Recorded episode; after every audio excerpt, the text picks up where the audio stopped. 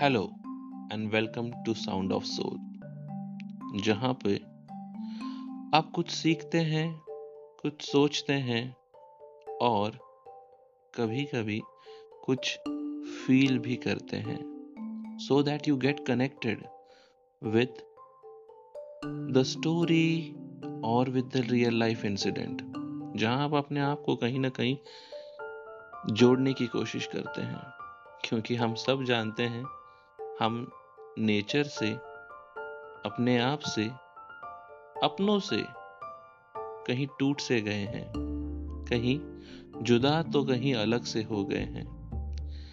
ऐसी ही कुछ बनती, बिगड़ती, उलझी सी ये एक प्यार भरी सी स्टोरी है। हाँ आप इसको नाम दे सकते हैं प्यार का। बहरहाल आपको डिसाइड करना है कि ये प्यार की स्टोरी है या नहीं। It's completely on the listeners right तो ये मैं आपके ऊपर छोड़ता हूँ कि आप इसको कौन सा शीर्षक या टाइटल देना चाहते हैं। तो शुरू करें। ओके एक बात की बात है कि जब हैदराबाद में ज़्यादा डेवलपमेंट नहीं हुआ था, उस समय फ़िलहाल, हाल फ़िलहाल में रेलवे स्टेशन शुरू हुआ था सिकंदराबाद का। और वहीं पे मेट्रो या एमएमटीएस जहाँ हम कहते हैं, वो शुरू हुए थे। अब जो एमएमटीएस है स्टार्टिंग में तो बहुत भरे रहते थे। लेकिन जैसे जैसे आबादी बढ़ती गई ट्रांसपोर्ट के और डिफरेंट साधन आते गए एमएमटीएस में पॉपुलेशन कम होती गई। फलकनुमा से लिंगमपल्ली का जो सफ़र था सभी के लिए एक तरह का एक कम समय में जल्दी पहुँचना एक बहुत अच्छा ऑप्शन था।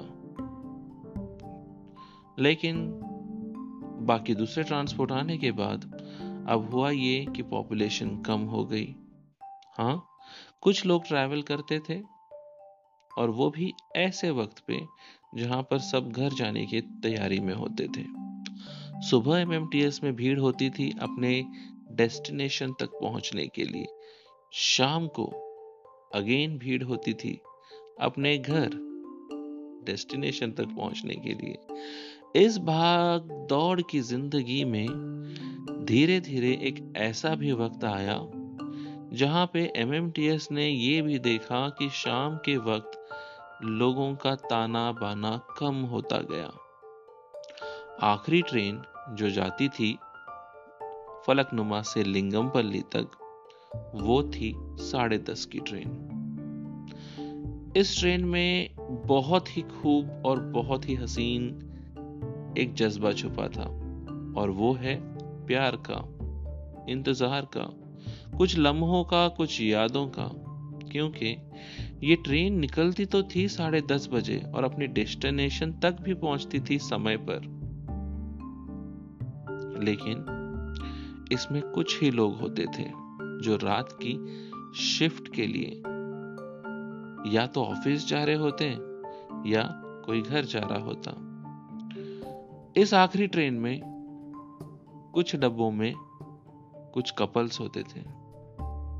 जो कुछ नए सपने अपने आँखों में बांधते हुए घर की तरफ़ लौट रहे थे तो कुछ ऐसे कपल भी थे जो अपने काम की तरफ़ बढ़ रहे थे। इन्हीं में से एक कपल था, जिसका नाम था शिव और पार्वती। नाम पुराना भले ही हो, लेकिन मॉडर्न दोनों ही थे। नए जमाने की पीढ़ी थी, नया जोश था, और ऐसे ही घूमते, फिरते, सफ़र करते हुए दोनों की मुलाकात भी इसी ट्रेन में हुई थी। हाँ पहली बार जब आँखें एक दूसरे से लड़ती हैं, जब बातों का इजहार होता है और आँखों आँखों में भी जब प्यार होता है, तब सोच लो कि इंतज़ार की घड़ियाँ कम हो कम हो जाती है और फिर बस प्यार प्यार और प्यार होता है। शिव और पार्वती के बीच में भी ऐसा ही कुछ हुआ था। दोनों के बीच में आँखें लड़ी, एक दूसरे को सॉरी कहा, एक दूसरे को कभी इन्होंने बात करना शुरू कर दिया और कब प्यार हो गया इनको पता ही नहीं चला। बट हाँ अब तो दोनों ही प्यार करने लग गए थे। ये तो थी इनके प्यार की छोटी सी कहानी, जब ये एक दूसरे को बात करने लगे, एक दूसरे को मिलने लग। गए एक लम्हा ऐसा भी आया जब ये एक दूसरे से दूर रहना नहीं चाहते थे। इन्होंने डिसाइड ये कर लिया था कि इन्हें शादी करनी है।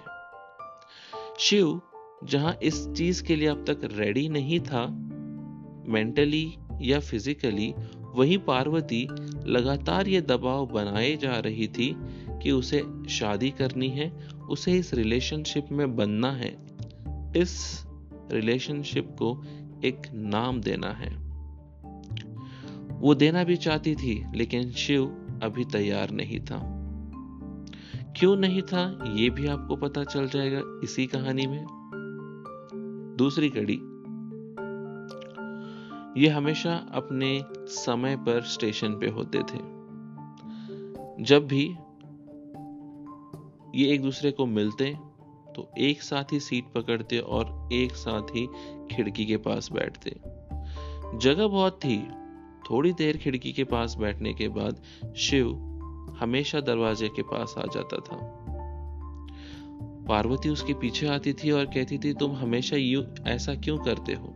दरवाजे के पास आ जाते हो। कुछ बोलते नहीं, कुछ कहते नहीं, बस चुपचाप देखते रहते हो नज़ारों को दूर टिमटिमाते हुए कुछ रोशन हु, बदलते हुए लाइट्स को रोशनी को और फिर चुप हो जाते हो। एक लंबी सांस भरते हुए शिव ने यह कहा पार्वती तुम हमेशा कहती हो कि तुम मुझसे शादी कर लो तुम मुझसे शादी कर लो।